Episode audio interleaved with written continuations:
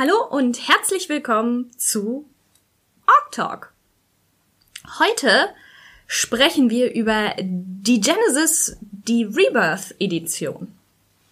Mit dabei sind, dieses Mal haben wir eine ganz besondere Runde, bevor die beiden sich vorstellen. Wir haben eine ganz, ja, ihr müsst das wirklich genießen. Heute sind nämlich nur Orks vor dem Mikrofon. Ist das das typische Ork-Geräusch? Ja. Hattest du das noch nicht? Doch, ich mach das auch immer. Ja, deswegen.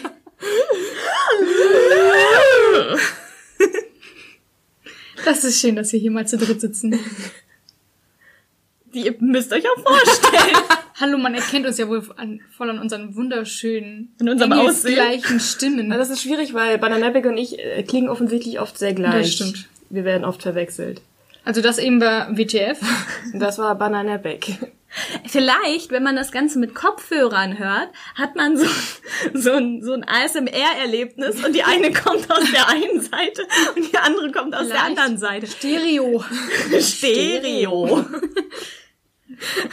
Ich kann euch nur leider nicht sagen, wer von rechts und wer von links kommt. Zum einen, weil ich eine Rechts-Links-Schwäche habe und zum anderen, weil ich nicht genau weiß, wie rum es, wie, wie rum es äh, ins Mikro geht und worum es dann wieder rauskommt. Das ist das größere Problem als das andere. Den anderen Trick habt ihr ja beigebracht, wie ich rechts und links unterscheiden muss. Das ist nach 30 Jahren auch ein bisschen zu spät gewesen eigentlich. Ich muss halt immer ein bisschen länger darüber nachdenken. Ja. Aber wollen wir mal zurückkommen zu unserem Org Talk.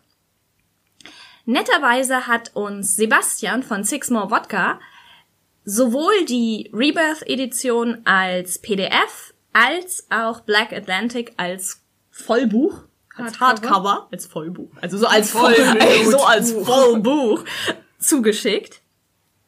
Um äh, Black Atlantic werdet ihr nochmal, wenn ihr möchtet, was lesen. Dazu werdet ihr nochmal was lesen, und zwar auf unserer Webseite. Das Buch konnten wir dieses Mal bei unserem One-Shot nicht benutzen, weil es einfach so weit fortgeschritten ist, dass es für einen One-Shot und fürs erste Mal spielen zu viele Informationen gewesen wären. Und die Geschichte, die da drin ist, ist im Grunde genommen eine Kampagne, die mit den ersten Büchern anfängt, dann gibt's noch ein Zwischenbuch und dann kommt Black Atlantic. Das heißt, das hätte überhaupt gar keinen Sinn gemacht, da mittendrin einzusteigen. Die Charaktere wären zu schwach gewesen und kein Mensch hätte gewusst, warum man tut, was man tut. Die Genesis äh, Rebirth Edition teilt sich in zwei Bücher auf. Auch das PDF oder die PDFs in dem Fall sind zwei PDFs. Das eine ist einmal das Buch, in dem die Welt beschrieben wird, in dem man also erfährt, wo man spielt, was es für eine Welt ist, was man so machen kann und und und. Und das zweite Buch ist das Buch, bei dem es dann um die Regeln geht, um die Charaktererstellung, um die Klassen und und und. Wir wollen euch jetzt Und das zweite Buch heißt Catharsis. Genau, und das erste heißt Primal Punk. Ähm, wir wollen euch jetzt ganz kurz einmal erzählen, worum es denn überhaupt bei The Genesis geht. Damit haben sich vor allen Dingen Bananapic und WTF, jetzt habe ich es genau, gut, dass ihr mich nicht seht, ich habe es genau falsch rum gezeigt, ähm, in erster Linie beschäftigt, Wir sehen weil uns aber auch sehr ähnlich. stimmt, das das muss man schon sagen. ich gucke auch die ganze Zeit das Mikrofon an und gar nicht euch. Ja. Vielleicht liegt's daran. Ähm, man muss nämlich dazu sagen, dass das, dass das Werk sehr, sehr, sehr ausführlich ist in der Art und Weise, wie die Welt beschrieben wird. Beide Werke, sowohl die Regeln als auch die Welt, ähm, bestehen aus circa 350 Seiten. Das heißt, man kriegt schon eine Menge Infos. Und die beiden haben sich ein bisschen mehr mit der Welt beschäftigt äh, und wir gemeinsam dann auch mit den Regeln. Dann erzählt mal, warum, was man wie, warum, ihr wisst. So Welt, Welt und so. Welt und so. Welt und so. Also im Endeffekt hatten wir die schöne Zusammenfassung gefunden. Es ist eine Mischung aus The Last of Us, Numenera und Mad Max. Ja. Es ist äh, Dystopie mit Dystopie auf Dystopie gemischt. Es ist ja, ja, ja. Ja. Ja, ist ein schöner Cocktail. Sehr fröhlich, die Welt. Ja. Ah, ja. Viele Einhörner. Viele Regenbögen. Sagen wir so. Historisch hat das angefangen, ich glaube, um 2030, 2035. 2070. 70 sogar Aha, erst? Okay, 70 dann weiß ich nicht, warum ich die 35 im Kopf hatte. Das kann ich dir auch nicht sagen. ähm, als mehrere Asteroiden auf die Erde eingeschlagen sind. Und ja, ne, das kann man sich vorstellen, was dann passiert ist. Ähm, nicht nur, dass da halt riesige Krater entstanden sind durch das ganze Chaos, was da entstand, auch eigentlich klimatisch ist eine zweite Eiszeit erstmal gekommen. Und 500 Jahre später spielen wir die Genesis. Okay, das war ein krasser Sprung. Naja, okay, klar. Also es ging, glaube ich, schon 2300 Genau. weiter, dass die Menschheit wieder wieder angefangen hat, neue Kulturen aufzubauen. Also es ging halt so darum, dass als diese Meteoriten eingeschlagen sind, äh, ist natürlich nicht alles Leben auf der Erde ausgelöscht worden. Ein Großteil schon, gerade die Menschen sind natürlich dann, die haben ja keinen, weiß nicht, sechsten Sinn dafür. Die haben sich dann irgendwie unter die Erdoberfläche verkrochen und sind dann erst 500 Jahre später wieder rausgekommen, nachdem sich dann das Klima so ein bisschen, ich sag mal, nachdem es ein bisschen weniger tödlich war, weil neben der Eiszeit und neben den ganzen Umweltbedingungen, die sich da verändert haben, ähm, kam mit den Meteoren ja eigentlich noch was anderes auf die Erde. Nämlich wunderbares außerirdisches Leben, äh, so wie wir das aus den aus den schönsten Sci-Fi-Filmen kennen, wir es kennen und wie wir es lieben. kennen und lieben, Area 51 überall. genau, und das ist eigentlich eigentlich der Ursprung von The Genesis. So ziemlich, ja. Ich glaube, um Europa herum sagt man, das sind fünf Meteoriten oder Asteroiden gewesen. Ich kenne den Unterschied ehrlich gesagt nicht. Ich glaube, Asteroiden sind kleiner, Weiß ich oder? Nicht genau. Ich bin mir nicht ganz sicher, ob eins vom, also ich glaube, es sind einfach so unterschiedliches Gestein, aber kann ich auch habe keine sein. Ahnung, was was ist. Jedenfalls waren da sehr, sehr große Steine, die auf die Erde heruntergeschlagen sind. Fünf Stück um Europa herum, wo fünf verschiedene Rassen sozusagen neu entstanden sind. Also es ist neues Leben entstanden und bei jedem der fünf Asteroiden hat dies, der Pilz, die Sporen, die da entstanden sind, haben fünf verschiedene neue Alienrassen hervorgebracht. Die allerdings erst entstehen in Kombination mit Menschen. Genau, also das, was der Meteor selber hervorbringt, ist eigentlich eher so die, die Pilzbasis im Prinzip. Teilweise auch so ein paar fossilienartige Wesen. Genau, also quasi niederes. Leben im Genau. Prinzip, ähm, das sich da ein bisschen ausgebreitet hat, gerade um die Einschlagskrater herum, aber auch darüber hinaus. Und wenn die eben in Kontakt gelangen mit menschlichem Leben, können da verschiedene Sachen passieren. Also die Menschen selbst können natürlich erstmal sterben. Genau. Aber die neue Rasse, die genannt wird Homo degenesis, entsteht halt erst, wenn ein erwachsener Mensch mit diesen Sporen in Kontakt kommt und dann neues Leben gebärt. Und das Kind ist dann ein Homo degenesis, der je nachdem, mit welchem Krater er in Berührung kam, mit welchen Sporen er in Berührung kam, verschiedene Fähigkeiten erlangt. Genau. Klingt jetzt erstmal super aufregend und ich dachte am Anfang, als ich das so gehört habe, boah, geil, dann können wir richtig, richtig fancyge, super Hypermenschen spielen. Nee, äh, also das sind schon die Bösen. Ja, da gibt's leider keinen. Äh, was natürlich auch Sinn macht Ja, irgendwie. klar. ähm, es war für mich so ein kleiner so, oh, okay, dann halt kein Alien, ähm, sondern wir spielen die Menschen. Tut dem Spiel aber jetzt an sich erstmal keinen Abbruch, muss ich sagen. Ja? Also die, die zuerst zerstörte Freude meinerseits wurde dann relativ schnell auch wieder aufgebaut. Ja, neben dem neuen Leben, das entstanden ist, gab es natürlich das alte Leben, was sich wieder aufbauen musste. Und die Menschen haben sich eigentlich verschieden orientiert. Einige haben sich, ein, einige sind einfach wirklich wie zur Steinzeit zurückgekehrt, haben wilde Clans gebildet, die in Richtung Steinzeitmenschen gehen. Manche ein bisschen intelligenter, aber die meisten sind eher schlicht und aggressiv geworden. Ja, barbarisch. Genau.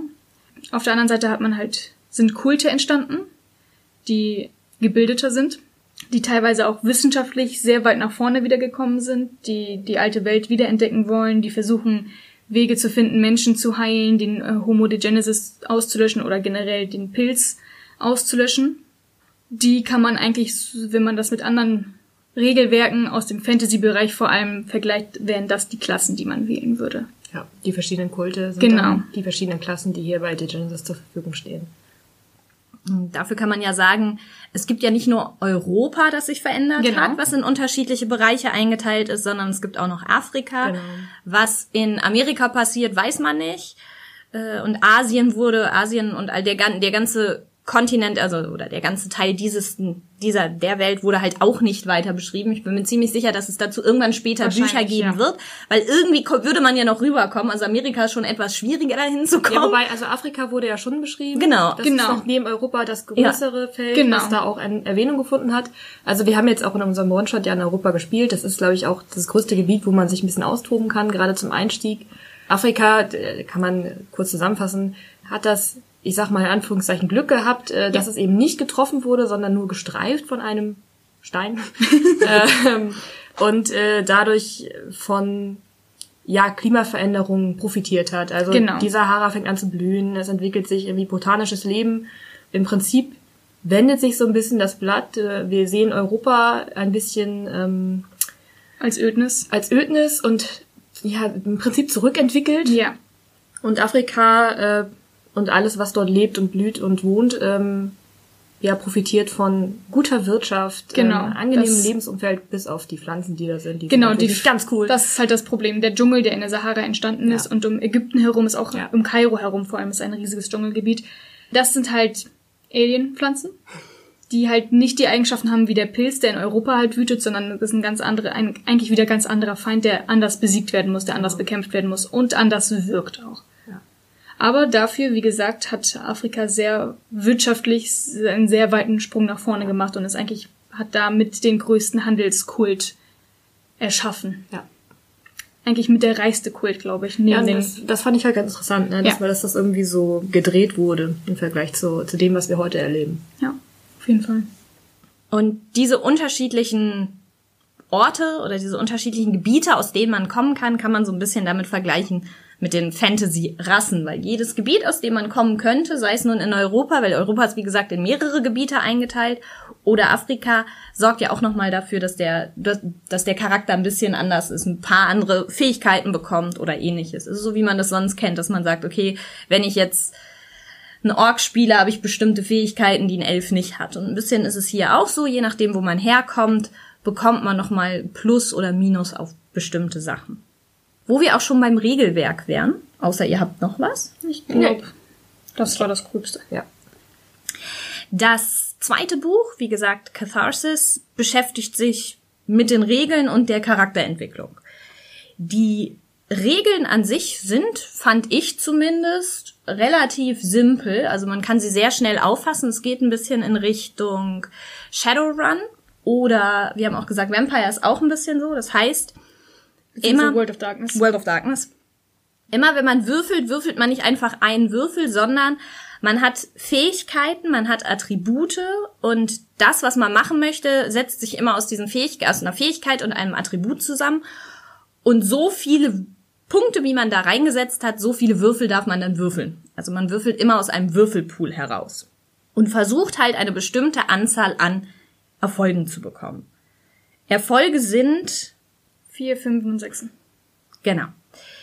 Wenn man eine 6 hat, ist es ein besonderer Erfolg, Ein Trigger. ein Trigger, der zum Beispiel auch wichtig ist, bringt da nichts, aber die Sechsen äh, sorgen gleichzeitig dafür, dass die Einsen nicht mehr funktionieren, weil Einsen sind natürlich besonders schlecht.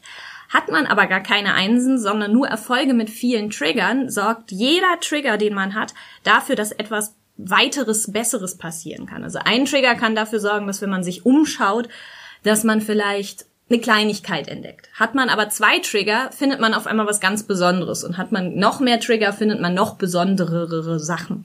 Das heißt, die Trigger sorgen einfach dafür, dass der Erfolg nochmal besser wird. Dazu muss man aber sagen, die negativen Trigger, die Einsen, kommen erst, greifen erst, wenn man weniger Erfolge als Einsen hat. Das heißt, wenn man trotzdem vier Vieren hat und nur zwei Einsen, dann zählen die Einsen nicht. Genau.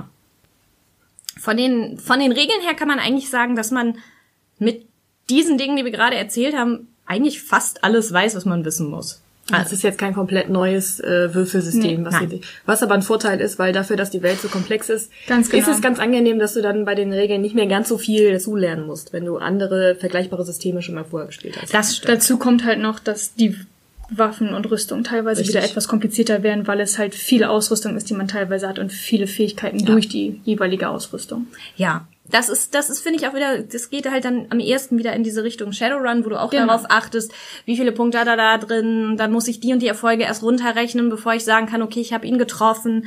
Wenn ich ihn treffe, muss ich das abrechnen auf seinen, auf seine unterschiedlichen Schmerztabellen oder in dem Fall hier ist es äh, Trauma und heißt es genau Trauma und Fleischwunden und dann wird es natürlich, aber es ist meistens so, dass wenn es dann ums Kämpfen geht, immer noch ein paar Sachen dazukommen, die es nicht unbedingt komplizierter machen, aber wo man sich ein bisschen mehr konzentrieren muss. Aber wir haben gekämpft, korrekt? Ja. Ja. Und es hat gut geklappt. Also es war, es Ja, war verständlich. Das, also man muss halt einen Überblick darüber haben, was man selbst als Charakter hat, weil dazu gebe ich dem Regelwerk voll und ganz recht. Das kann man dem Spielleiter nicht unbedingt zumuten, weil das ist halt wirklich viel Kleinkram, weil jede Waffe anders Schaden macht, jede Rüstung anders schützt, jeder Kleinkram irgendwie was anderes. Also jeder, da muss, man muss man wirklich darauf achten, dass jeder Spieler genau weiß, was er tut und wie er es zu tun hat. Wobei das etwas ist, wo ich sagen würde, dass das ist die Genesis das erste Regelwerk, was es so klar hervorhebt. Genau. Aber eigentlich ist das was, was für mich eigentlich immer gilt. Das heißt, Ja. wenn ich einen Charakter spiele, sollte ich natürlich immer wissen, was kann ich eigentlich und was bin ich eigentlich Genau. und was mache ich eigentlich. Aber ja, auf jeden Fall. Aber ja, also ich muss auch sagen, es ist das erste Mal, dass ich gelesen habe in einem Regelwerk, dass es wirklich so gesagt wird. ja. Um den One-Shot zu spielen, mussten wir uns dieses Mal selber Charaktere erstellen. Zuerst waren wir ein bisschen, müssen wir ja manchmal, müssen wir aber nicht immer. Manchmal haben wir den Vorteil, dass einfach fertige Charaktere schon dabei sind. Hier waren wir erst im ersten Moment so ein bisschen so, ah, hm, ich weiß ja nicht. Aber keine Sorge, es ist nicht schwer. Es ist sogar verdammt einfach gemacht von The Genesis, weil wer, ich weiß, der Vergleich ist so ein bisschen hinkend, aber ich, ein bisschen passt es halt, wer bei Shadowrun die, dieses Chummer-System kennt, das ist ein Programm, das lädst du runter, dann kannst du dir selber einen, einen Charakter zusammen erstellen. So ein Programm oder so einen ausfüllbaren Bogen bietet The Genesis selber auf seiner Webseite an. Das heißt, es gibt einen Bogen, den, wenn man ihn ausdrückt, auch ein schöner Charakterbogen dann im Endeffekt darstellt, an dem man zuerst aussucht, äh, welche Kultur man ist, dann welches Konzept man haben möchte. Das wiederum beschreibt so ein bisschen den Charakter und wie der Charakter mit der so Welt umgeht. So ein Background auch. Genau. Und dann welchen Kult man spielt, also welche Klasse man spielt. Alle drei Sachen spielen natürlich darauf hinaus, welche Fähigkeit man hat, welche Fähigkeit man haben muss und wie viele Punkte man beim ersten Mal in die Fähigkeiten investieren kann. Denn wenn man gar nichts wählen würde, ist es so, oder man kann ja natürlich gar nicht, gar nichts wählen, sondern es gibt immer eine Maximalgrenze an Punkten, die ich bei der Charaktererstellung überhaupt verteilen kann auf die einzelnen Fähigkeiten und auf die einzelnen Attribute. Wenn ich jetzt also einen, in dem Fall, wir haben gerade einen Bogen vor uns, einen Heiler, einen Spitalier spielen möchte, suche ich mir das Konzept und äh, ja, die Kultur, wenn man Borka wählt, geht, ist, glaube ich, ein Borka ist, glaube ich, für alles eigentlich praktisch. Ja. Ja. Ähm, aber das Kon ein Konzept aus, mit dem ich meine Punkte so verteilen kann, dass ich sie vor allen Dingen da hoch machen kann für die Fähigkeiten, die ich später brauchen werde.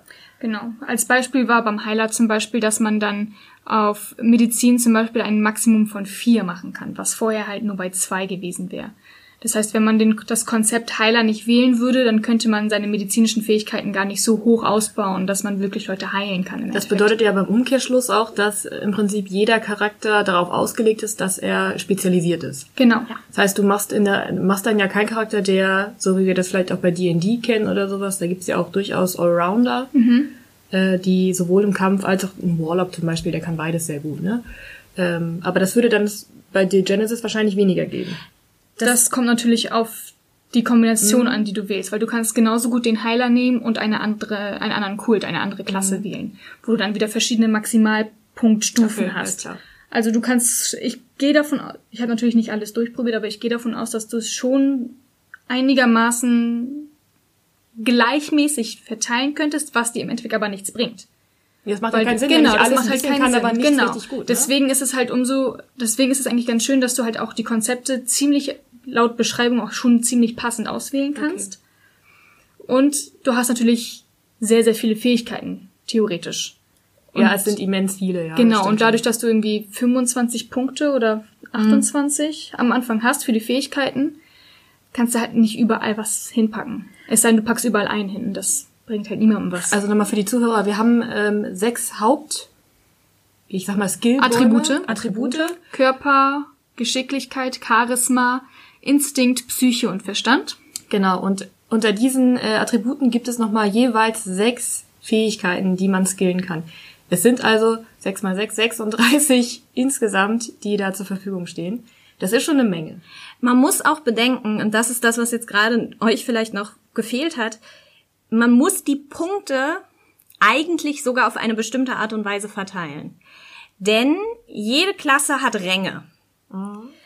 Ja, das und dazu, um genau. einen bestimmten Rang zu erlangen, um überhaupt zum Beispiel die Fähigkeit zu erlangen, oder die, die, nicht die Fähigkeit, aber um überhaupt eine Waffe zu bekommen, die ähm, pro Rang werden halt auch, wird ähm, Ausrüstung verteilt. Das Wort habe ich gesucht. Wird Ausrüstung verteilt. So. Wenn man jetzt also überhaupt eine Waffe haben will, damit man überhaupt rausgehen kann, braucht man einen bestimmten Rang. Und die einzelnen Ränge, man arbeitet sich immer von, von null auf ne, immer weiter vor, geben dir vor, welche Fähigkeiten du haben musst. Das heißt, du musst zum Beispiel, so wie es jetzt hier bei uns ist, unser Heiler ist Rang 4, glaube ich sogar, wenn wir es richtig gemacht haben. Äh, drei oder vier, nee, drei. Vier ging nicht. Drei, drei, vier Ähm, zu hoch. Der ist Rang 3 in einer bestimmten Art und Weise. Das heißt, ich musste die Punkte genauso verteilen, dass zwei auf Körper, zwei auf Ne? es ist nicht alles dabei. Ein paar Sachen konnte man dann doch noch frei verteilen, weil Ne? Aber man brauchte zum Beispiel, das beste Beispiel ist, du brauchtest halt insgesamt sieben oder ja glaub, sieben, sechs. sieben Punkte oder sechs Punkte auf Medizin und Verstand zusammen. Das heißt, der Würfelpool, damit du Rang drei sein konntest als Arzt, musste sechs oder sieben ergeben. Okay.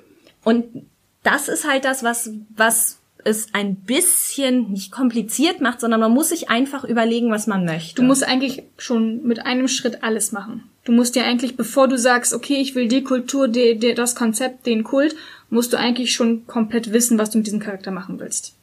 Weil du halt, wenn du dir einen Rang ausgeguckt hast und du hast das falsche Konzept gewählt, kannst du das den Maximalwert gar nicht erreichen, den du brauchst, um Okay, diesen also Rang. ich, es gibt, besteht schon die Möglichkeit, dass ich mich verskille. ja. ja. Okay. Das heißt, wenn du den falsch, das falsche Konzept zum Beispiel wählst, ähm, ist, was heißt verskillen? Es kann einfach sein, dass du länger brauchst, diesen Rang zu erreichen. Ah, okay, Weil. Mhm. mit, wenn du auflevelst, kannst du natürlich wieder Punkte verteilen und dein Maximalwert steigt, soweit ich weiß, glaube ich auch. Müsste ja. Und das würde halt einfach länger dauern, bis du einen bestimmten Rang erreichst, wenn du einen Fehler machst dabei. Wenn du aber von Anfang an dir schon genau anguckst, okay, Rang 3 von dem Baum sozusagen, ähm, oder von dem Zweig eher, ja, von dem Zweig braucht das und das, halt Verstand und Medizin auf sechs oder sieben. Okay, dann muss ich schon mal dieses, dieses Konzept wählen, damit ich überhaupt so hoch auf Medizin leveln kann. Ah, Okay. Und das Besondere an diesen Rängen ist, die Ränge sorgen wiederum dafür, dass deine, wir nennen sie jetzt mal weiterhin Klassen, dass deine Klasse alles Mögliche sein kann. Bei uns war jetzt gerade nicht das Problem, aber bei uns war jetzt gerade die Sache, ich wollte den unbedingt auf diesen Rang machen, also habe ich konnte ich nur einen bestimmten Rang wählen, weil wir für andere Sachen fehlten uns bestimmte Sachen, die einfach am Anfang nicht gehen. Aber ein, ein Rang kann auch dafür sorgen, dass zum Beispiel der Spitalier sehr viel mehr kämpfen kann als etwas anderes. Also diese, es gibt nicht nur ein Rang drei, sondern es gibt drei oder vier Rang drei, Ränge drei, wie auch immer. Und die unterscheiden sich. Die unterscheiden sich darin, Oh, wo du die Punkte verteilen hin, wo du die Punkte hin verteilen musst, damit du diesen Rang erreichen kannst. Und sie unterscheiden sich darin, welche Fähigkeit beziehungsweise welche Ausrüstung du bekommst. Und das ist vor allen Dingen bei denen ähm, bei denen interessant oder wo es besonders ausschlaggebend ist, ist sind zum Beispiel die Helvetiker die wirklich komplett als Heiler ausgebildet werden können, aber auch komplett als Kämpfer. Das heißt, dass die, diese Soldaten teilen sich so krass in ihren Rängen, dass du damit dann doch wieder alles sein kannst, was du sein möchtest. Was ich besonders, wo ich das mit den Rängen noch krasser fand, waren, also du hast halt wie bei den Helvetiker oder bei den Chronisten auch, dass du zwei Hauptzweige hattest, dass du entweder den Weg gehst oder den. Aber dann hattest du zum Beispiel bei den äh, Schrottern, dass du vier verschiedene hattest oder fünf sogar. Und bei den Ja, Apokalyptikern war es halt noch mehr. Bei den Apokalyptikern hast du halt die Wahl zwischen, okay, gehe ich auf Rang 2 jetzt als Assassine, als Dieb, als Prostituierte oder als was weiß ich was, als Zuhälter oder Glücksspieler. Da hattest du auch wieder, je nachdem, was du machen willst, hast du verschiedene Ränge, bei denen du wählen musst und bei denen du darauf achten musst, wie du Punkte verteilst. Und davon gehen dann zum Teil einfach dann die weiteren Wege natürlich auch ab. Dann kannst du, wenn du Assassine einmal bist, kannst du danach nicht mehr so dich Genau, du skillen, kannst dass du wieder in, die anderen, in den anderen Baum kommst, sondern es bleibt immer gleich. Und das macht es sehr, sehr umfangreich, sorgt aber dafür, dass man entscheiden kann, in welche Richtung man seinen Charakter führen möchte. Viel mehr als sonst. Ich, ich, das war jetzt auch kein, also Nee. ich finde es nicht negativ. Und zwar aufgrund der einfachen Tatsache, dass wir meiner Meinung nach viele verschiedene Klassen hatten, mit denen wir uns irgendwie auseinandersetzen konnten. Ja. Also wir haben jetzt gerade schon ein paar genannt. Schrotter beispielsweise, das sind die, die den ganzen, äh, die das ganze Eisen abbauen und verkaufen oder alte Artefakte suchen und verscherbeln. Ähm, wir hatten einen Spitaler dabei, das ist dann eher so die Richtung Arzt. Ähm, die Helvetiker waren, glaube ich, die Soldaten, die Schweizer Soldaten. Genau, die Schweizer Soldaten, die sich da auch abgeschottet haben unten. Überleg mal, was wir noch da haben. Chronisten. Chronisten. Das sind die Nerds im Prinzip. Das sind die, Die, die, su- die suchen halt die Artefakte, weil sie die alte Technik von früher wiederbeleben wollen. Genau, den Stream. den Stream. was man eigentlich mit dem, es ist das Internet. Die wollen einfach das Internet wieder Nein, haben. Die wollen die Stream. Verbindung zur ganzen Welt wieder haben. Und das nennen sie halt den Stream. Und um den wieder zu beleben und um ihre ganzen Server wieder zu starten, die sie halt schon teilweise gefunden haben, müssen sie halt bestimmte Artefakte finden. Genau, und davon noch mehr halt, Server. Es gibt halt so viele verschiedene Klassen. Es ist ja nur ein kleiner Teil gewesen, die, die wir gespielt haben. Leute, die das, die den Stream schon gesehen haben äh, oder das YouTube-Video ähm, wissen, wovon wir reden. Die Auswahl ist viel, viel größer. Ja. Die Auswahl, ja, ist sehr viel größer, aber hier ist auch ein Problem, was uns ein bisschen aufgefallen ist, nämlich die Mischung aus, jetzt kommen wir mal dazu, wie die Regeln und die Welt zusammenfallen. Und hier war so das erste Problem, was uns beim Lesen und vor allen Dingen auch euch, die ihr euch mit den, mit den Hintergründen der einzelnen Kulte ja doch ein bisschen zumindest beschäftigt hat. Die sind nämlich sehr, sehr ausführlich. Man kann über jeden Kult erfahren, wie er entstanden ist, was genau. über die Und es Jahre ist passiert ist. interessant. Es ist Es super auch interessant. sehr Das ist realistisch dargestellt Ja. teilweise, wie sich das so Es ist entwickelt hat. wirklich und so. Aber Das Problem ist, halt, ich persönlich habe erstmal nur die Welt gelesen, bevor ich mir die Regeln angeguckt habe. Und man liest dann einfach die Hintergründe und die ganzen sozialen Stufen und einfach die gesamte, gesamte Gesellschaft der einzelnen Kulte und es ist einfach unlogisch, dass die Kulte sich mit anderen zusammenbanden. Ja, es ist schwierig zu erklären, warum. Weil eigentlich ja. hassen sich alle. Ja. Das darf man halt, du Das hast halt liegt halt auch an der Welt, ne? Also wenn- es ist voll halt ein verständlich. Es ist wirklich verständlich, warum sie sich hassen, weil, warum sie verfeindet sind. Manche bekriegen sich halt auch immer noch. Das beste Beispiel ist halt, du hast die Chronisten, die Nerds, die halt den Stream wiederbeleben wollen, die es aber halt geschafft haben, durch diese Intelligenz, die sie haben und durch die Artefakte, die sie sammeln, haben sie eine Währung erschaffen. Und die haben sozusagen die Wirtschaft in Europa unter Kontrolle, aber alle anderen hassen sie. Weil sie halt nicht kämpfen können, kleine Nerds sind, die sich nicht verteidigen können, außer mit irgendwelchen komischen Megafonen und Elektroschockern. sie sind eingebildet, Ja, aber das sind sie irgendwie alle. ja, das sind sie sowieso alle. Aber sie werden halt akzeptiert, weil sie halt die Währung, die Chronistenwährung unter Kontrolle haben. Aber lustigerweise, wo du das gerade sagst, das gilt ja aber für fast alle. ja, Weil jeder die hat so Spitalier seinen- werden gehasst oder akzeptiert, weil sie halt heilen, aber sie heilen halt nur, wenn man das Geld hat Ja. und sind arrogant und denken, sie sind diejenigen, die die Welt retten werden. Die Helvetiker hassen alle, weil sie sich in ihre Alpenrüstung zurückziehen und niemanden durchlassen, außer sie bezahlen. die Wiedertäufer werden gehasst, weil das religiöse Fanatiker sind. Die Richter werden gehasst, weil es halt Richter sind, die sehr äh, schwarz und weiß denken Ja, die haben und sich halt deswegen das Recht unter den Nagel gerissen. So Sheriffs. Prinzip, ne? Ja, Genau, es sind Sheriffs, die halt jedem den Kopf einschlagen, der halt nicht nach ihrem Kodex handelt. Ach ja, die haben das Gesetz erfunden, muss Genau, man dazu sagen. Die haben, stimmt. die haben sich ein neues Gesetz ausgedacht, was sie, also die einen haben die, haben die, haben die Währung erfunden, die anderen haben im Grunde genommen die Medizin zurückgebracht und haben zum Teil auch Wege gefunden, gegen die Pilze Ja. vorzugehen.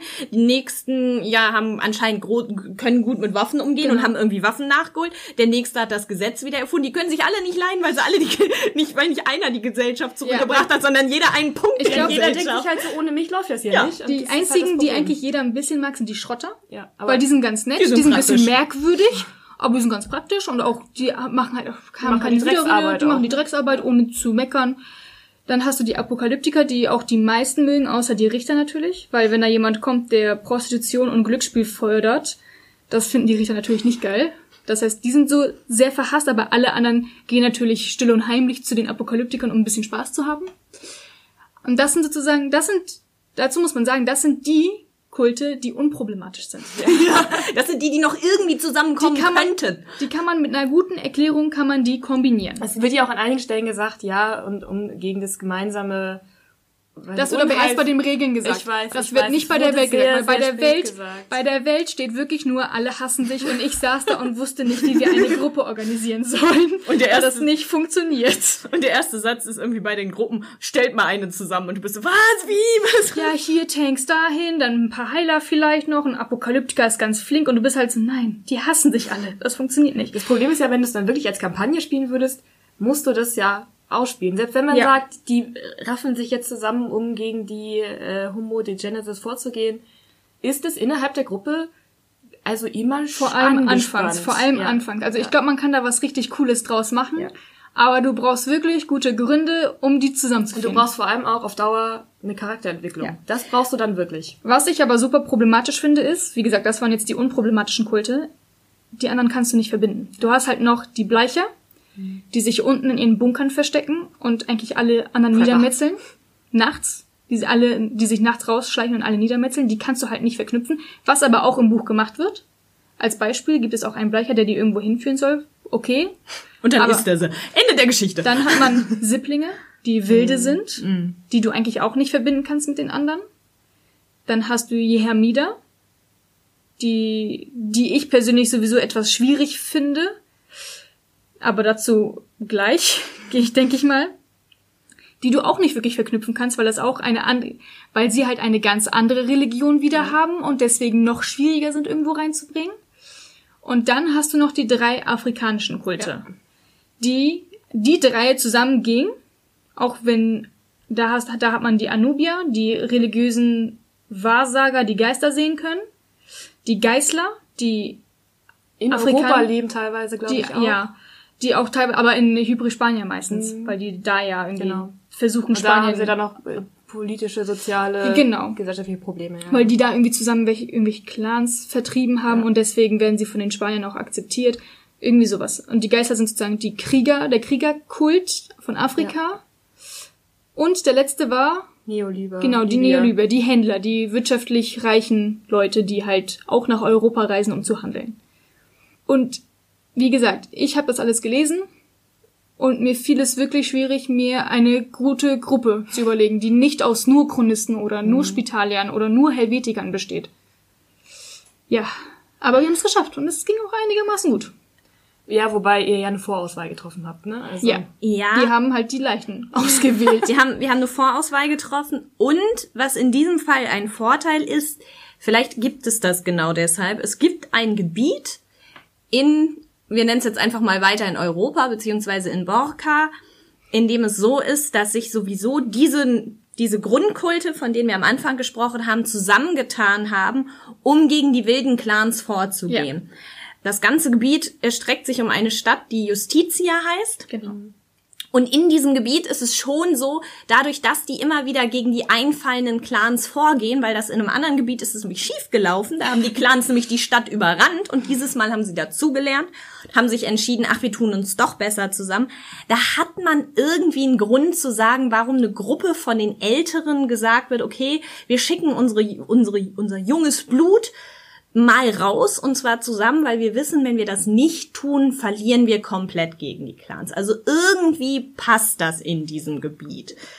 Aber naja, was man, was ich persönlich über jemanden erfahren habe, der es mir erzählt hat, ist, mh, die Genesis heißt ja in diesem Fall Rebirth Edition oder Edition. Es hat einen guten Grund, weil das nämlich die zweite Edition ist. In der ersten Edition war das Problem, was wir jetzt gerade aufgefasst haben, noch schlimmer. Das war überhaupt nicht lösbar. Das heißt, das, was wir jetzt lesen, mit dem, dass die eigentlich alle für sich sind und und und, ist schon die Version, dass man sagt, okay, man findet noch irgendwie einen Grund. Das heißt, sie haben schon, schon viel darüber nachgedacht, wie sie es dann doch zusammenbringen können. Und ich glaube, dadurch ist auch sowas entstanden, wie diese, wie dieses Gebiet um Justitia drumherum, was halt einen guten Grund dafür gibt, warum man zusammen unterwegs ist. Weil die Grundedition war von der Story her wohl wirklich so, dass es fast nicht möglich war, unterschiedliche Kulte zusammenzupacken. Ja, wie schade, ne? Weil ich glaube, eigentlich ist das, wäre das ganz cool, so krass unterschiedliche Ja. Sachen zusammenzuspielen. Wie gesagt, nachdem ich dann die Regeln auch gelesen habe, nachdem ich dann Catharsis auch gelesen habe, habe ich halt mir auch echt gedacht, es ist viel Arbeit. Das ist halt nicht eine leichte D&D-Kampagne, die man spontan mal eben losstarten kann. man muss da wirklich, man muss den Hintergrund kennen. Man muss sich die Hintergrundstory wirklich rein Ja, man muss prügeln. sich Gedanken Was heißt prügeln? Es ist, es ist wirklich schön zu lesen, aber Ja. es ist halt viel. Ja. Und man muss sich wirklich Gedanken machen, warum die Kulte zusammenarbeiten, warum die Charaktere sich einigermaßen verstehen, wie man es auch schafft, dass die Charaktere eventuell sogar Freunde werden, damit sie beieinander bleiben. Und für eine Kampagne muss man vor allem anfangs, glaube ich, wirklich viel Arbeit reinstecken. Was sich lohnt. Ja. Ich glaube, also die Welt hat wirklich, wirklich viel zu bieten. Aber als Spielleiter muss da wirklich, wirklich viel Arbeit rein. Ja. Wir haben ja zusammen, wie gesagt, ein paar vorgefertigte Charaktere gehabt und haben uns dann in das Abenteuer gestürzt, das in Catharsis abgedruckt ist. Das heißt, im Regelwerk findet man ähm, ganz normal ein Mini-Abenteuer, was aber eigentlich sogar recht lang ist. Wir sind nämlich gar nicht so weit gekommen. Ihr seid Was soll das denn heißen? Wir haben Naja. sogar einen Mann verloren.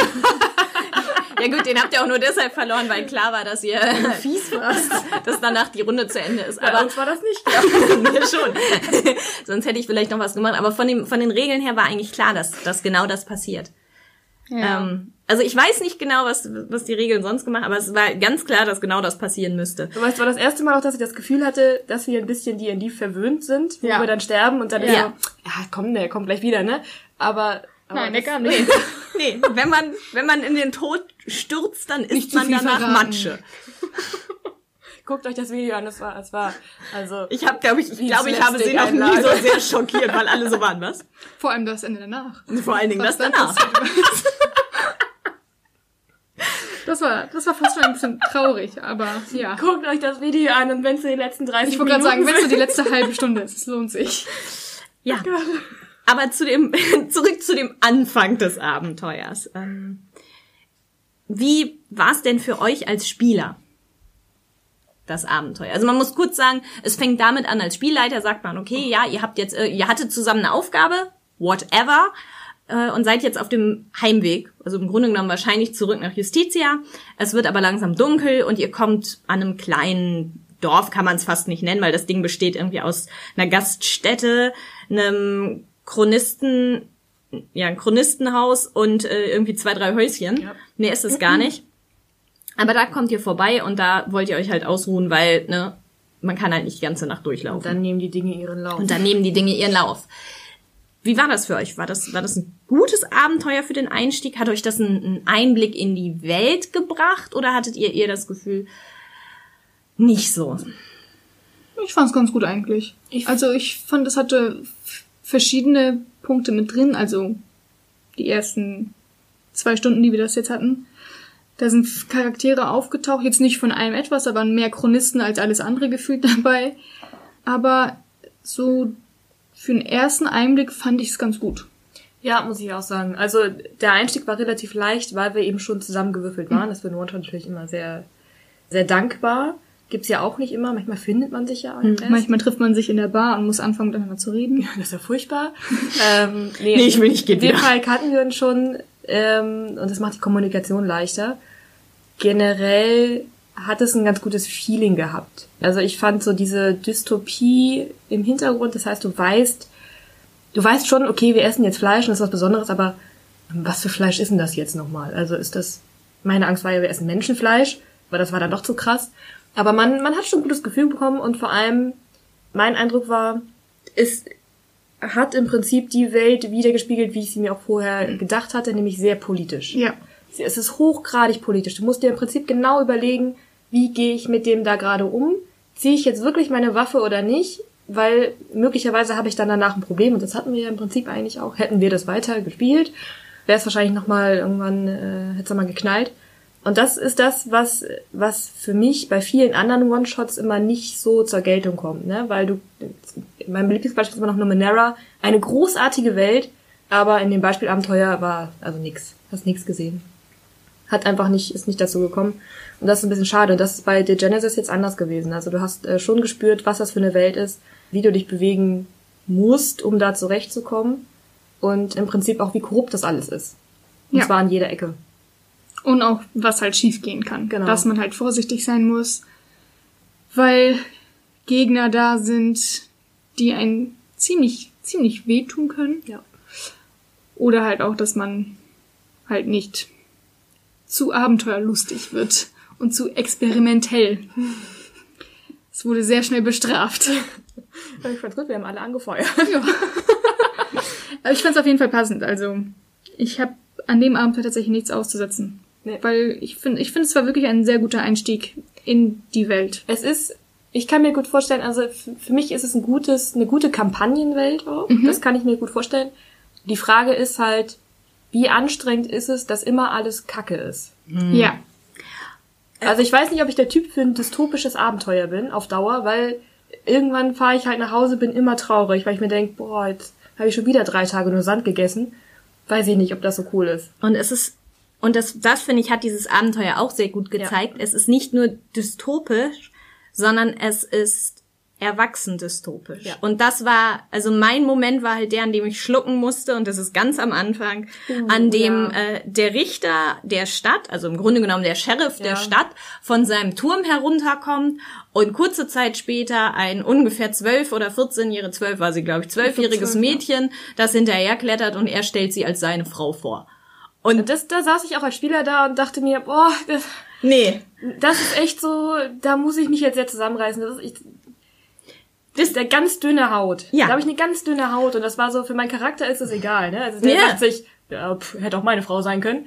Ähm, aber als Spieler und vielleicht gerade als Spielerin Ja, genau. sitzt man dahinter und denkt sich, alter Schwede, du hast gleich meine Waffe im Maul. Und das ist halt nicht nur an der Stelle gewesen, es Nee. ist halt auch genau. in der Welt teilweise. Und das ist so, Wo ich wieder zum Thema Jehamida zurückkomme, die halt Islam inspiriert sind, muss man sagen, weil da hast du als Frau, wenn du als ein, eine weibliche Jeham Jehamiderin spielst, hast du die Wahl zwischen drei Rängen.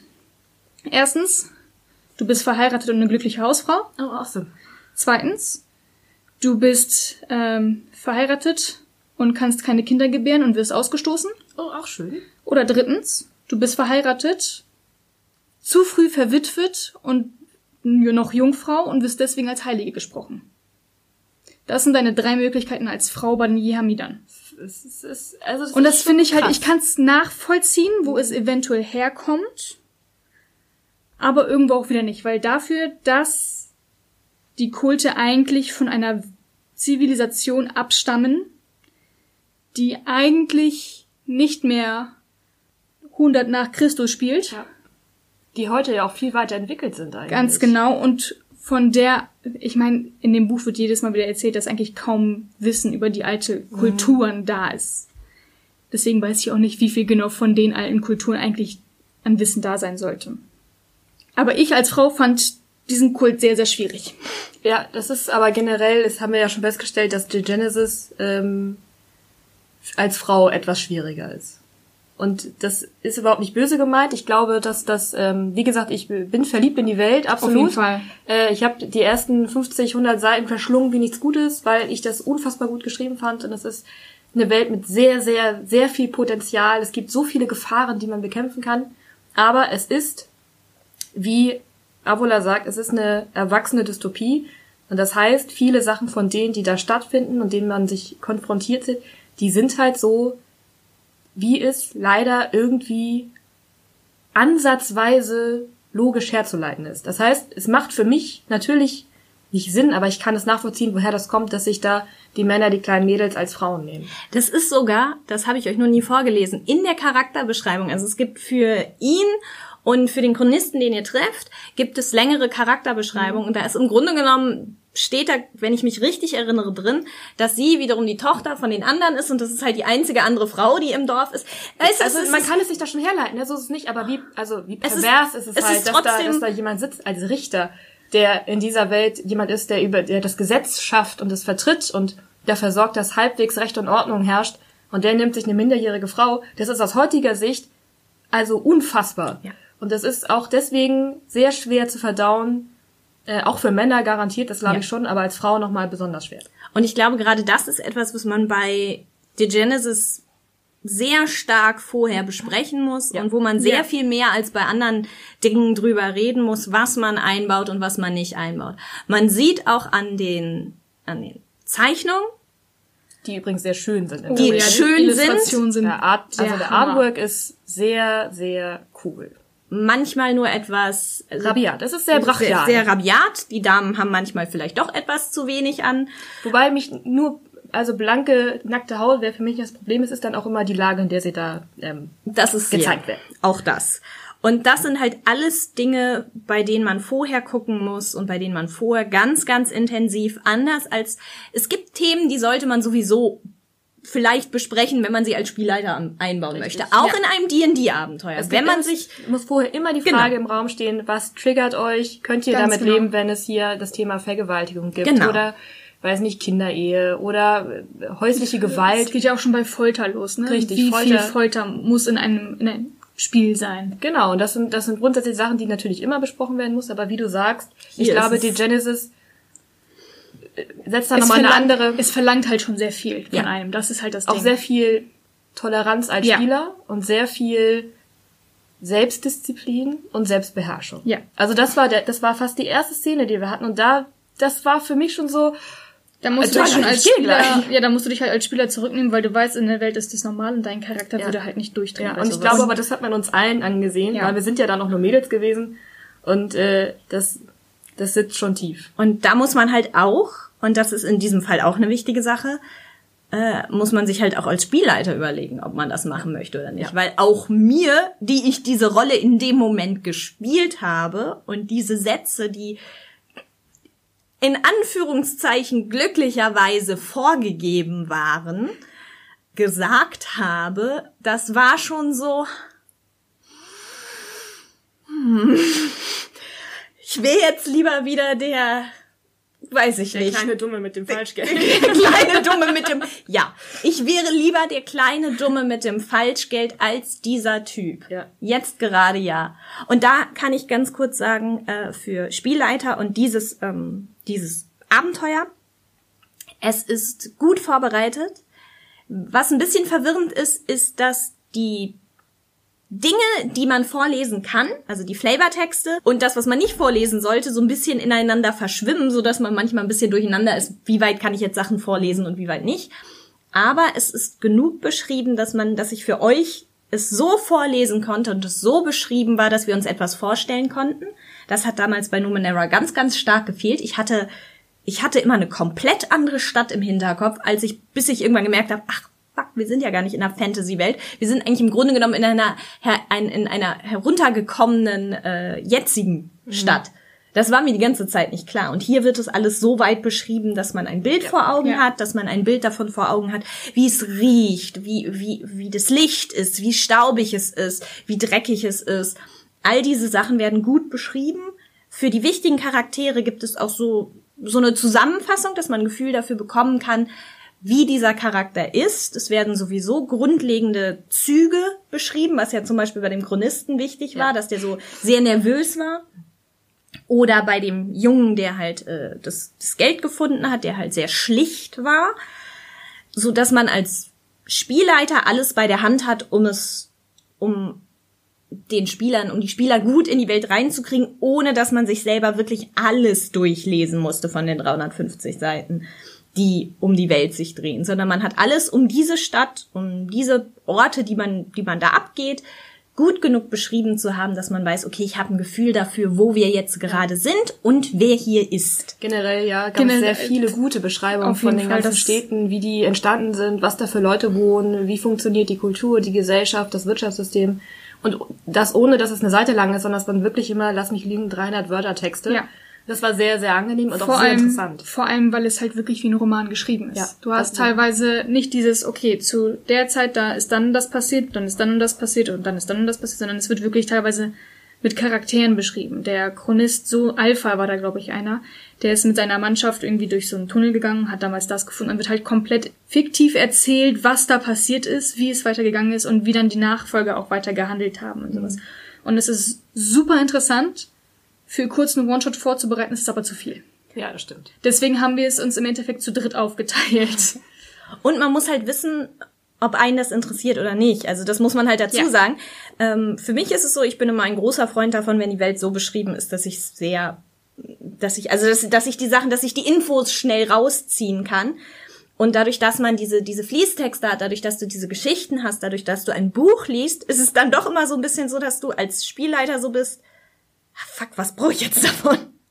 Also es ist, es ist gut geschrieben als Roman, aber wenn man dann davon ausgeht, dass man das wiederum liest, um sich die Punkte rauszusuchen, um sich vielleicht selber in dieser Welt zurechtzufinden und nur um dann eine Kampagne selber mhm. zu spielen, ist es vielleicht, zumindest für mich, etwas zu ausführlich Ja, ja, da gewesen muss man- und etwas zu lang. Da, Da muss, muss man, man der schon Typ diesen sein. Scan-Blick sein, den man irgendwie in genau, der Uni entweder mal irgendwann gelernt hat. Äh, Info, Info, Ja. oh, das ist wichtig. Und weiter. äh, Oh, Ich und glaube, die Info ist muss man auch unterscheiden zwischen, äh, klar, das, was für den DM wichtig ist und das, was für die Spieler wichtig Ja. ist. Für mich als Spieler war das Gold wert, dass da was erzählt wird, was ich im Prinzip schmecken und Ja. fühlen kann. Ja. Das hat es mir im Endeffekt sehr viel leichter gemacht, mich in diese ganze Welt reinzufühlen. Das hat mir auch, ich habe den Chronisten gespielt und das hat es mir halt auch einfach gemacht, zu wissen, wie dieser Chronist denkt. Dass die halt auch in dieser super modernen Teenie-Sprache sprechen und die ganze Zeit irgendwelche Lol. Computer und Internet und Technikbegriffe einfach als normale Wörter benutzen, die kein anderer sonst verstanden hätte. Und das waren halt so Sachen, die dem ganzen Flavor gegeben haben und die dem Charakter halt Charakter gegeben haben. Stimmt, wenn man drüber nachdenkt, jetzt wo ich nochmal drüber nachdenke, ist es ja auch so, dass die ersten 100 Seiten ungefähr sind nur die Geschichte der Welt. Ja. Die habe ich auch, bis dahin bin ich auch gekommen. Und dann fingen die einzelnen Geschichten der, Der einzelnen Kulte. Länder Ja, genau, und der dann- einzelnen genau. Kulte an. Und dann war es für mich so, wow, okay. Ja. Ich weiß jetzt, worum es in dieser Welt geht. Ich weiß, wie die Welt ungefähr aussieht. Ich weiß, was, ich, was vor sich geht. Ich weiß, was sich verändert hat. Okay. Und dann fing halt an, okay, vor, vor 100 Jahren ist im Borka Folgendes passiert. Genau. Dann hat sich das gebaut, dann das, dann das, dann das. Und ihr habt absolut recht. Ich kann mir vorstellen, dass es für den, für den Spieler, der weiß, wo er herkommt, was für ein Land das ist, was sein, also im Grunde genommen das, was, ein- was einen Menschen ausmacht. Ich kenne meine Geschichte. Genau. Ja. Ich kenne die Geschichte meines Vor allem Volkes. weiß ich auch, wie ich zu anderen Völkern stehe. Ne? Gen- genau. Oder zu anderen Klassen, was halte ich von den Richtern, was halte ich generell von, oder von wilden Clans. Auch da Dazu ja war halt auch schön zu sehen, also erstmal gab es ja für jeden Kult ungefähr 20 Seiten, Ja. wo kurz beschrieben, kurz, etwas länger beschrieben, die Geschichte dargestellt wurde und ähm, dann die aktuelle Zeit, die aktuelle Gesellschaft, wie das funktioniert, dann die einzelnen Ränge. Und was ich sehr schön fand, dass du eine, eine Seite hattest mit kurzen Sätzen zu den jeweils anderen Kulten. Dass du in zwei Sätzen da stehen hattest, wie findest du den Kult? Wie finden Chronisten Richter? Wie finden Chronisten Apokalyptiker? Wie finden Christen die Spitalier? Und das war halt auch gut, weil dann wusstest du, wie du auf andere reagieren Ja, du musstest. kannst dich besser einsortieren. Ne? Genau. Das ist im Grunde genommen das, was ich als Spielleiter dann in erster Linie brauche, weil dadurch, dass du ja immer mal alles irgendwie spielst, hast du damit deine grundlegende Genau. Voraussetzung, wie reagiere ich auf den Spielercharakter. Aber der Spielercharakter kennt sich halt in seinem Kult und seinem Leben sehr viel besser aus. Ich sag mal so, wenn du aber irgendwann einen äh, hochrangigen Spitalier spielst oder einen Richter, der dir dann, der uns dann zitieren muss, wie der erste Richter den Kodex geschrieben hat und durch die Welt gereist ist. Sollte man es wissen. Ja. Ja. Aber das ist dann auch die Frage, in welche Richtung man geht. Geht man in die Richtung, dass die, dass die Leute viel mit anderen Leuten zu tun haben? Ja. Oder geht man in die Richtung und man schickt die eh die ganze Zeit in die Wildnis? Da musst du dich halt viel mit der Ja, Wildnis gut, aber das auseinandersetzen. stimmt, aber dann hast du auch wieder gruppeninterne Spannungen. Ne? Ja, also, ne, aber das wäre dann ihr, die, die ihr wissen müsst, Ja, wie das eure. Spannungen Das sind und nicht ich, wie, wie die Pflanze mit euch redet. Also, Das stimmt. aber du hast absolut recht. Sobald du natürlich, aber das merkst du ja dann auch. Du fängst ja nicht gleich damit an, dass das allererste, was ihr trefft, ein Richter von einem komplett anderen, aus einer komplett anderen Kultur ist, in einem komplett anderen Land ist, sondern ihr fangt ja erstmal mit den kleinen Sachen an und dem kleinen Richter, der im Dorf XY auf euch wartet. Ich meine, auch dem Spielleiter ist es erlaubt, nach und nach sein Wissen aufzubauen. das Er ist ja nicht auch von 0 wichtig. auf 100 gleich in der Vielleicht ersten ist es sogar Session so ausgelegt, dass du dir tatsächlich die. Teile durchliest, die für dich die für gerade dich wichtig wichtig sind. sind. Ne? Weil sonst ist es halt, sonst wäre es halt sehr, sehr viel, wenn du gleich sagst, kannst- okay, ich muss ganz genau wissen, wie alle Kulten, Kulturen, die Ku- Kulturen, Kulte. Kulturen. Kulte, Kulte, Kulturen Kulte, sind die Länder. Kulturen sind die Länder. Äh, wie alle Kulte funktionieren, weil sie könnten ja einen davon treffen, sondern da muss man halt als Spielleiter von Anfang an sich sagen, okay, das erste, was sie treffen werden, ist das. Also lese ich mich jetzt da ein. Das nächste, was sie Eigentlich ist es treffen, ist verrückt, dass das. wir so viel über die Kulte reden, weil es gibt ja, also die Kulte nehmen unglaublich viel Platz ein, aber es gibt ja auch zu den Aliens unfassbar viele Informationen. Auf Also es jeden gibt Fall. ja verschiedene Ausprägungen davon, wie die sich verbreiten. Es gibt verschiedene Homo de Genesis, die singen, die Telekinese haben, die äh, in Sporn. Insekten schwärmen, Oh, in, ja. mit Menschen zusammen, zusammenleben und die versklaven im Prinzip. Die in die Zukunft sehen die in die können. Zukunft sehen können. Es gibt da so viele geile Und es gibt noch ganz Informationen. andere große Gegner, die erst später kurz erwähnt werden. Ja, du sagst, wo du "What? sagst, die gehören auch Was hat diese dazu?" Stadt platt gemacht und warum ist es Und weggegangen? als Spielleiter sitzt du wahrscheinlich davor und denkst dir so, Brauche ich ich nicht. so viele Möglichkeiten, Ja. meine Spieler umzubringen. Ja. Ja, das und wenn sie das überleben, dann kommt das. Und wenn sie das überleben, dann kommt das. Und wenn sie das überleben, dann kommt der. Und dann Und dann, schlägt der, und dann schlägt der nächste Stein ein, weil Genau. es wieder regnet. auch das ist ja eine Möglichkeit im Prinzip, die du machen Es ist halt wirklich, äh, wirklich cool, faszinierend. weil halt alles du- will dich töten. Und allein an diesem Buch, dadurch, dass es halt in verschiedenen Orten verschiedene Gegner gibt und verschiedene Sachen, hast du halt so viele Sachen, die parallel passieren. Allein die, was ich auch so faszinierend finde, sind diese Schläfer. Diese Menschen, die vor 300 Jahren in diese Kapseln gesteckt wurden und dann irgendwann wieder aufwachen und dann die anderen Menschen umbringen wollen. Das ist halt so, what? dann musst du dich noch vor anderen, vor anderen, anderen Menschen in Acht bringen, weil die noch kräftiger sind und heftiger und dich einfach nur kaputt machen können. Das ist halt so, es ist komplex und es ist eigentlich wirklich spielenswert. Ja. Aber Man muss Es- die richtige Mischung finden. Ja, man muss die richtige Mischung finden und ich denke, was wir gerade auch festgestellt haben, ich glaube, es lässt sich am besten spielen als Kampagne. Ja. Ich bin mir auch so, wie ich es jetzt wahrnehme und so, wie glaube ich auch die Kampagne an sich geschrieben ist, das, was ich festgestellt habe, ist, mh, da ist es anders als Shadowrun. Es ist auf jeden Fall keine Art von Kampagne, wo man so von Aufgabe zu Aufgabe geht. Das würde einfach, das funktioniert nicht so gut, weil bei Shadowrun hat man ja den Vorteil, dass man sagen kann, okay, wir haben einen Run abgeschlossen, okay, könnte ich rein theoretisch sogar in den Charakter wechseln, weil es egal ist. Du hast hier schon eher, wie, wie man sonst kennt, so ein durchgängiges Ding, was vielleicht schon dafür sorgt, dass man erst zum Beispiel, ihr werdet losgeschickt, um etwas zu finden, findet Informationen, kommt mit den Informationen wieder zurück. Ihr könnt sie nicht entschlüsseln, weil ihr noch nicht hoch genug seid. Jemand entschlüsselt die Informationen, findet raus, oh, wenn wir sie nach da ganz hinten schicken, da könnte wieder was sein. So klassisch, wie man es aus jedem Videospiel kennt. Du hast irgendwie da den Stein aktiviert und dann wird dir angezeigt, oh, das Artefakt liegt aber da hinten. Und dann rennst du zum Artefakt. Da findest du dann raus, oh ja, okay, wir haben das Artefakt, aber es ist nur ein Stück von dem Artefakt. Jetzt musst du also dahin laufen, um da wieder einen Stein zu aktivieren. So funktionieren am ehesten die, die Kampagnen. Ja. Und dazwischen kommt es halt dann immer wieder darauf an, was du, auf was du triffst. Triffst du auf andere Leute, die genauso wie du auf dem Weg sind, diese Artefakte zu finden? Triffst du einfach auf äh, Homo Genesis? Triffst du auf, musst du irgendwie durch den Dschungel laufen und alles will dich killen? Und das macht es, denke ich, schon spannend, aber es ist halt nichts. Ah, Mit diesem Abenteuer, was dabei ist, kann man es auch gut für einmal spielen. Es gibt garantiert auch solche Abenteuer wie dieses, was man einmal spielen kann oder was über einen längeren Zeitraum so als One-Shot funktioniert.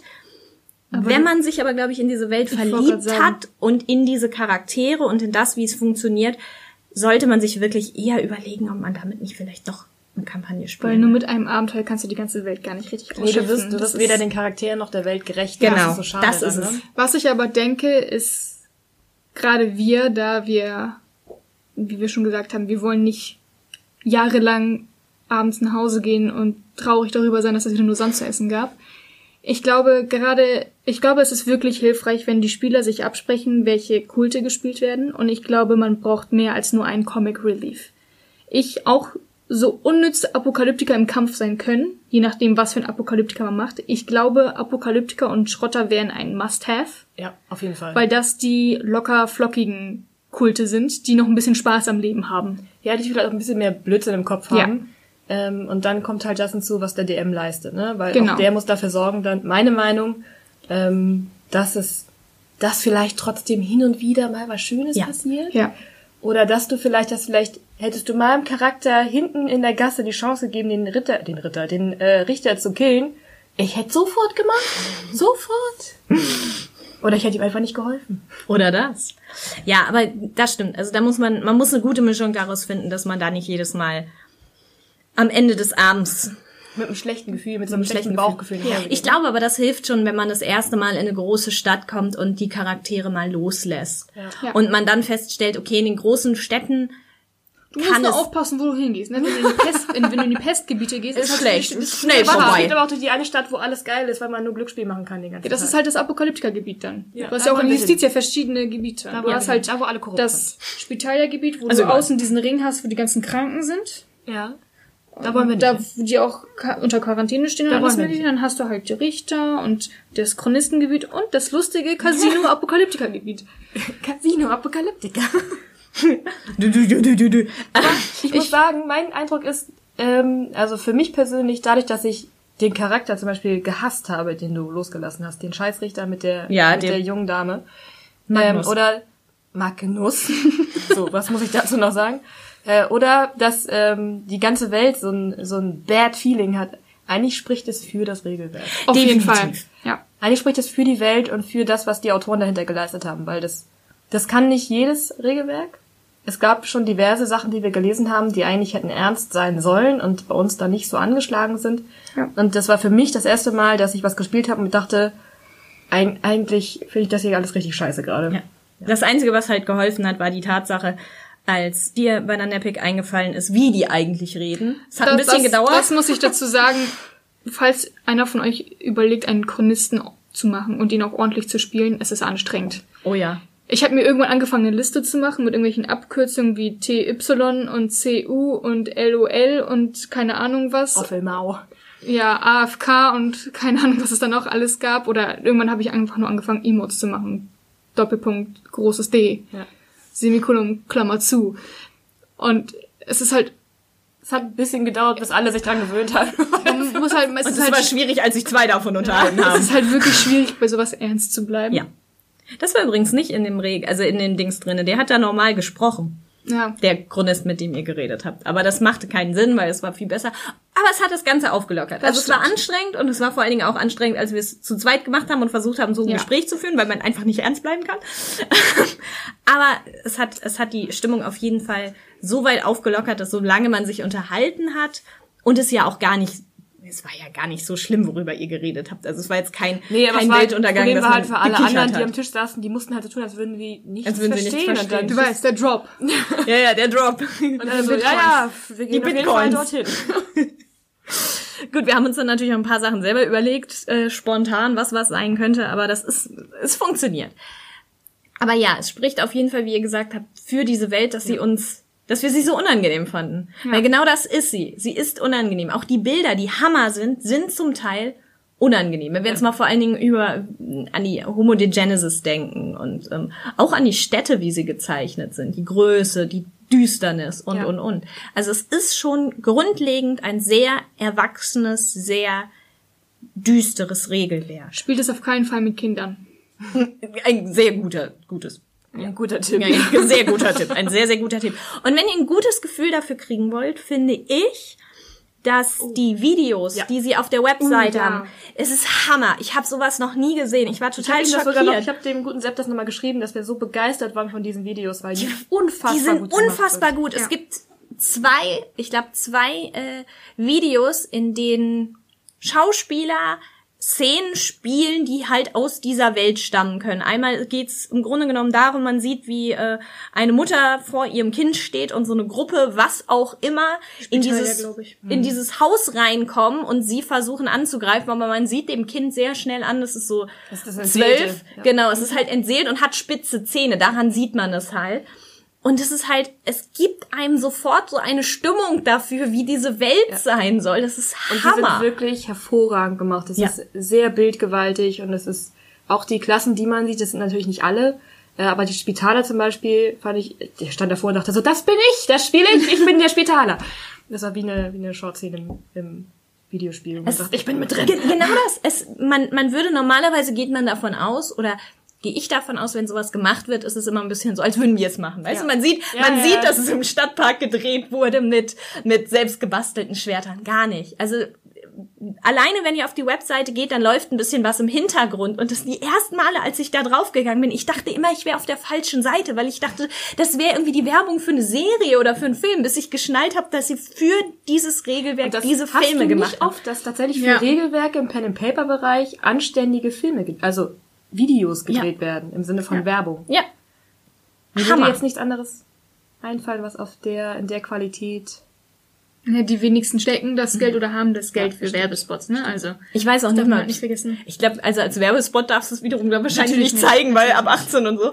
Aber Das ist eher so ein Flavor-Video im Ja. Prinzip, ja. es ist, es ist halt ein, ein Video, was euch die Welt nochmal deutlich näher bringt. Und es ist wirklich verdammt gut sehr, gemacht. sehr gut gelungen, Also ja. schaut sie euch bitte bitte, bitte an, weil ich kann sie nur empfehlen. Alleine, selbst wenn ihr das Ding nicht spielen wollt, guckt sie euch an. Es ist einfach ja. Hammer zu sehen, Ja. wie viel Liebe da reingesteckt wurde. Das hat man jetzt nicht so oft.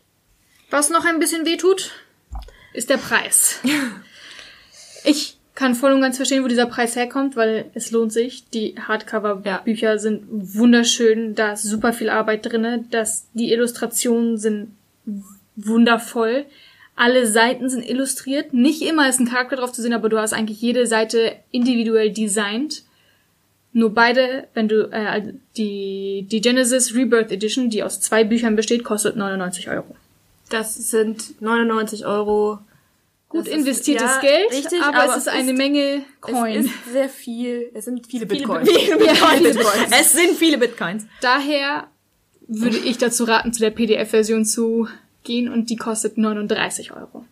Man hat Was zwar auch nicht, immer noch happig ist für ein PDF. ja, aber, Aber okay. es sind keine 99. Das ist in der Tat richtig. Wer das Geld hat, gibt es aus.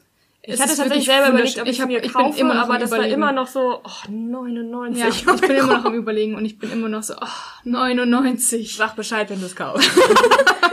Also es ist, es ist halt DIN A4, es sind dicke Bücher, es Ja. ist im Grunde genommen so, als würde man, Zwei D&D-Bücher kaufen. ja, und die kosten halt auch. die kosten 40 auch so bis 50, viel. ja. Oder, also sie sind ja sogar dicker als D&D-Bücher. Eigentlich sind sogar, wenn du sie nebeneinander stellen würdest, wären es sogar drei D&D-Bücher, weil wenn du dir anguckst, wie Das ist echt so krass der Unterschied. Nee, das Players Handbook das hat ist- auch 350 Seiten. Ja? Ja, aber die die Dings- sind gleich. Die, Das- das Xanatas Guide to Everything. Das, ist, ein bisschen das ist dünner, dünner, aber, die drei Hauptbücher sind auch Ja, ungefähr so dick. Dann hat das wahrscheinlich den Grund, weil wir ja das Black Atlantic haben und das hat ja auch so viele Seiten. Die sind etwas dicker als die Dings. Ich glaube, die Seiten sind einfach Das dicker. die Qualität ist Die Qualität ist halt Hammer, weil die, Ja. die Seiten sind richtig Ja. stabil, das sind, ne, weil die aber auch komplett, zum Teil sind die Seiten halt komplett schwarz gedruckt.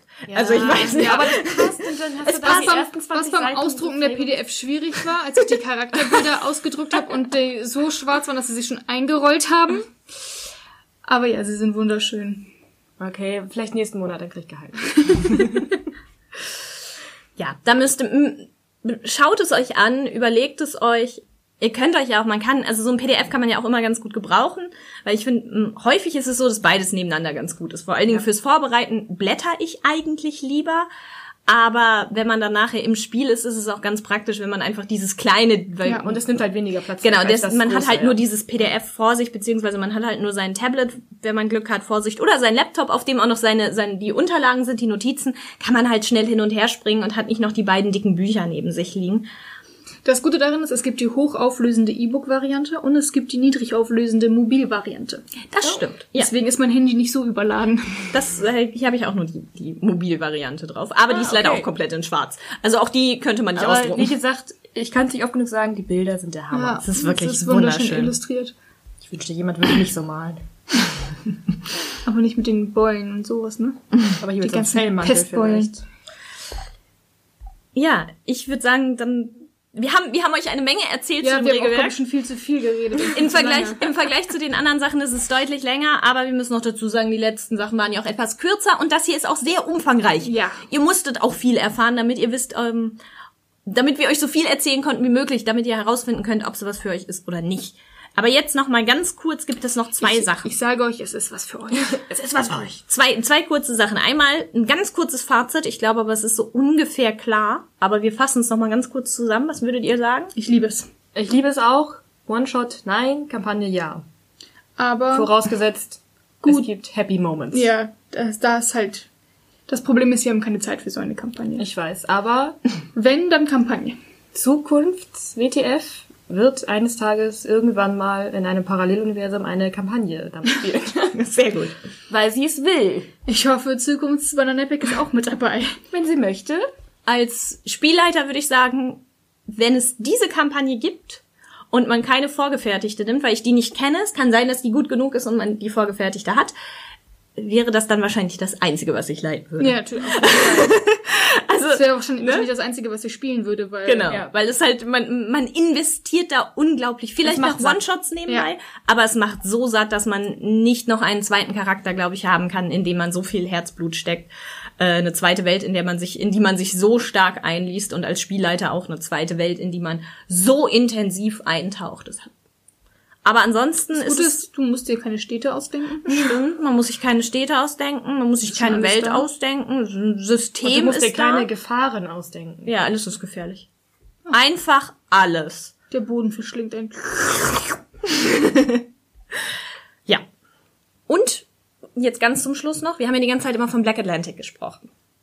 Also Weil hin das, und wieder erwähnt, ja. wir haben es genau, wir haben es hin und wieder Die erwähnt. ganze die Zeit. ganze. Ich habe an nichts anderes gedacht. Ich hoffe, ihr habt's gehört. Nein, wir haben das ja immer mal wieder erwähnt, weil wir das als als Hardcover bekommen haben. Und dazu wird es irgendwann auch noch mal eine eine Review geben oder ein durchgelesen oder ein wir können halt wir können es halt nicht reviewen im Sinne von wir erzählen euch wie es ist die Kampagne zu spielen. Aber dazu wird es nochmal einen eigenen Artikel geben, in dem, in dem nur dieses eine Buch nochmal ein bisschen auseinandergenommen wird und ähm, beleuchtet wird. Also darauf Wird aber könnt, ihr, auch noch, zeitnah passieren. könnt ihr euch auch noch freuen. Muss natürlich erst noch gelesen werden und deshalb dauert es ein bisschen. Ja, damit haben wir, glaube ich, alles abge abgehakt, was wir abhaken wollten. Ihr habt uns ein bisschen länger zugehört als sonst, aber wie schön, oder? Der Podcast, der mal wahrscheinlich Überlänge hat im Vergleich zu den anderen, ist auch, der, ist auch der Podcast, in dem, in dem die drei Orkis davor Ich bin mir sitzen. noch nicht sicher, ob ich mich aufs Schneiden freue oder ob ich. So viel gibt Angst es nicht zu davor. schneiden. Ich, ja, ich weiß gar nicht. Nee, also ich glaube, bei, bei dem letzten, den wir hatten, Möwe, hatten wir zwischendurch viel mehr Pausen und viel mehr so.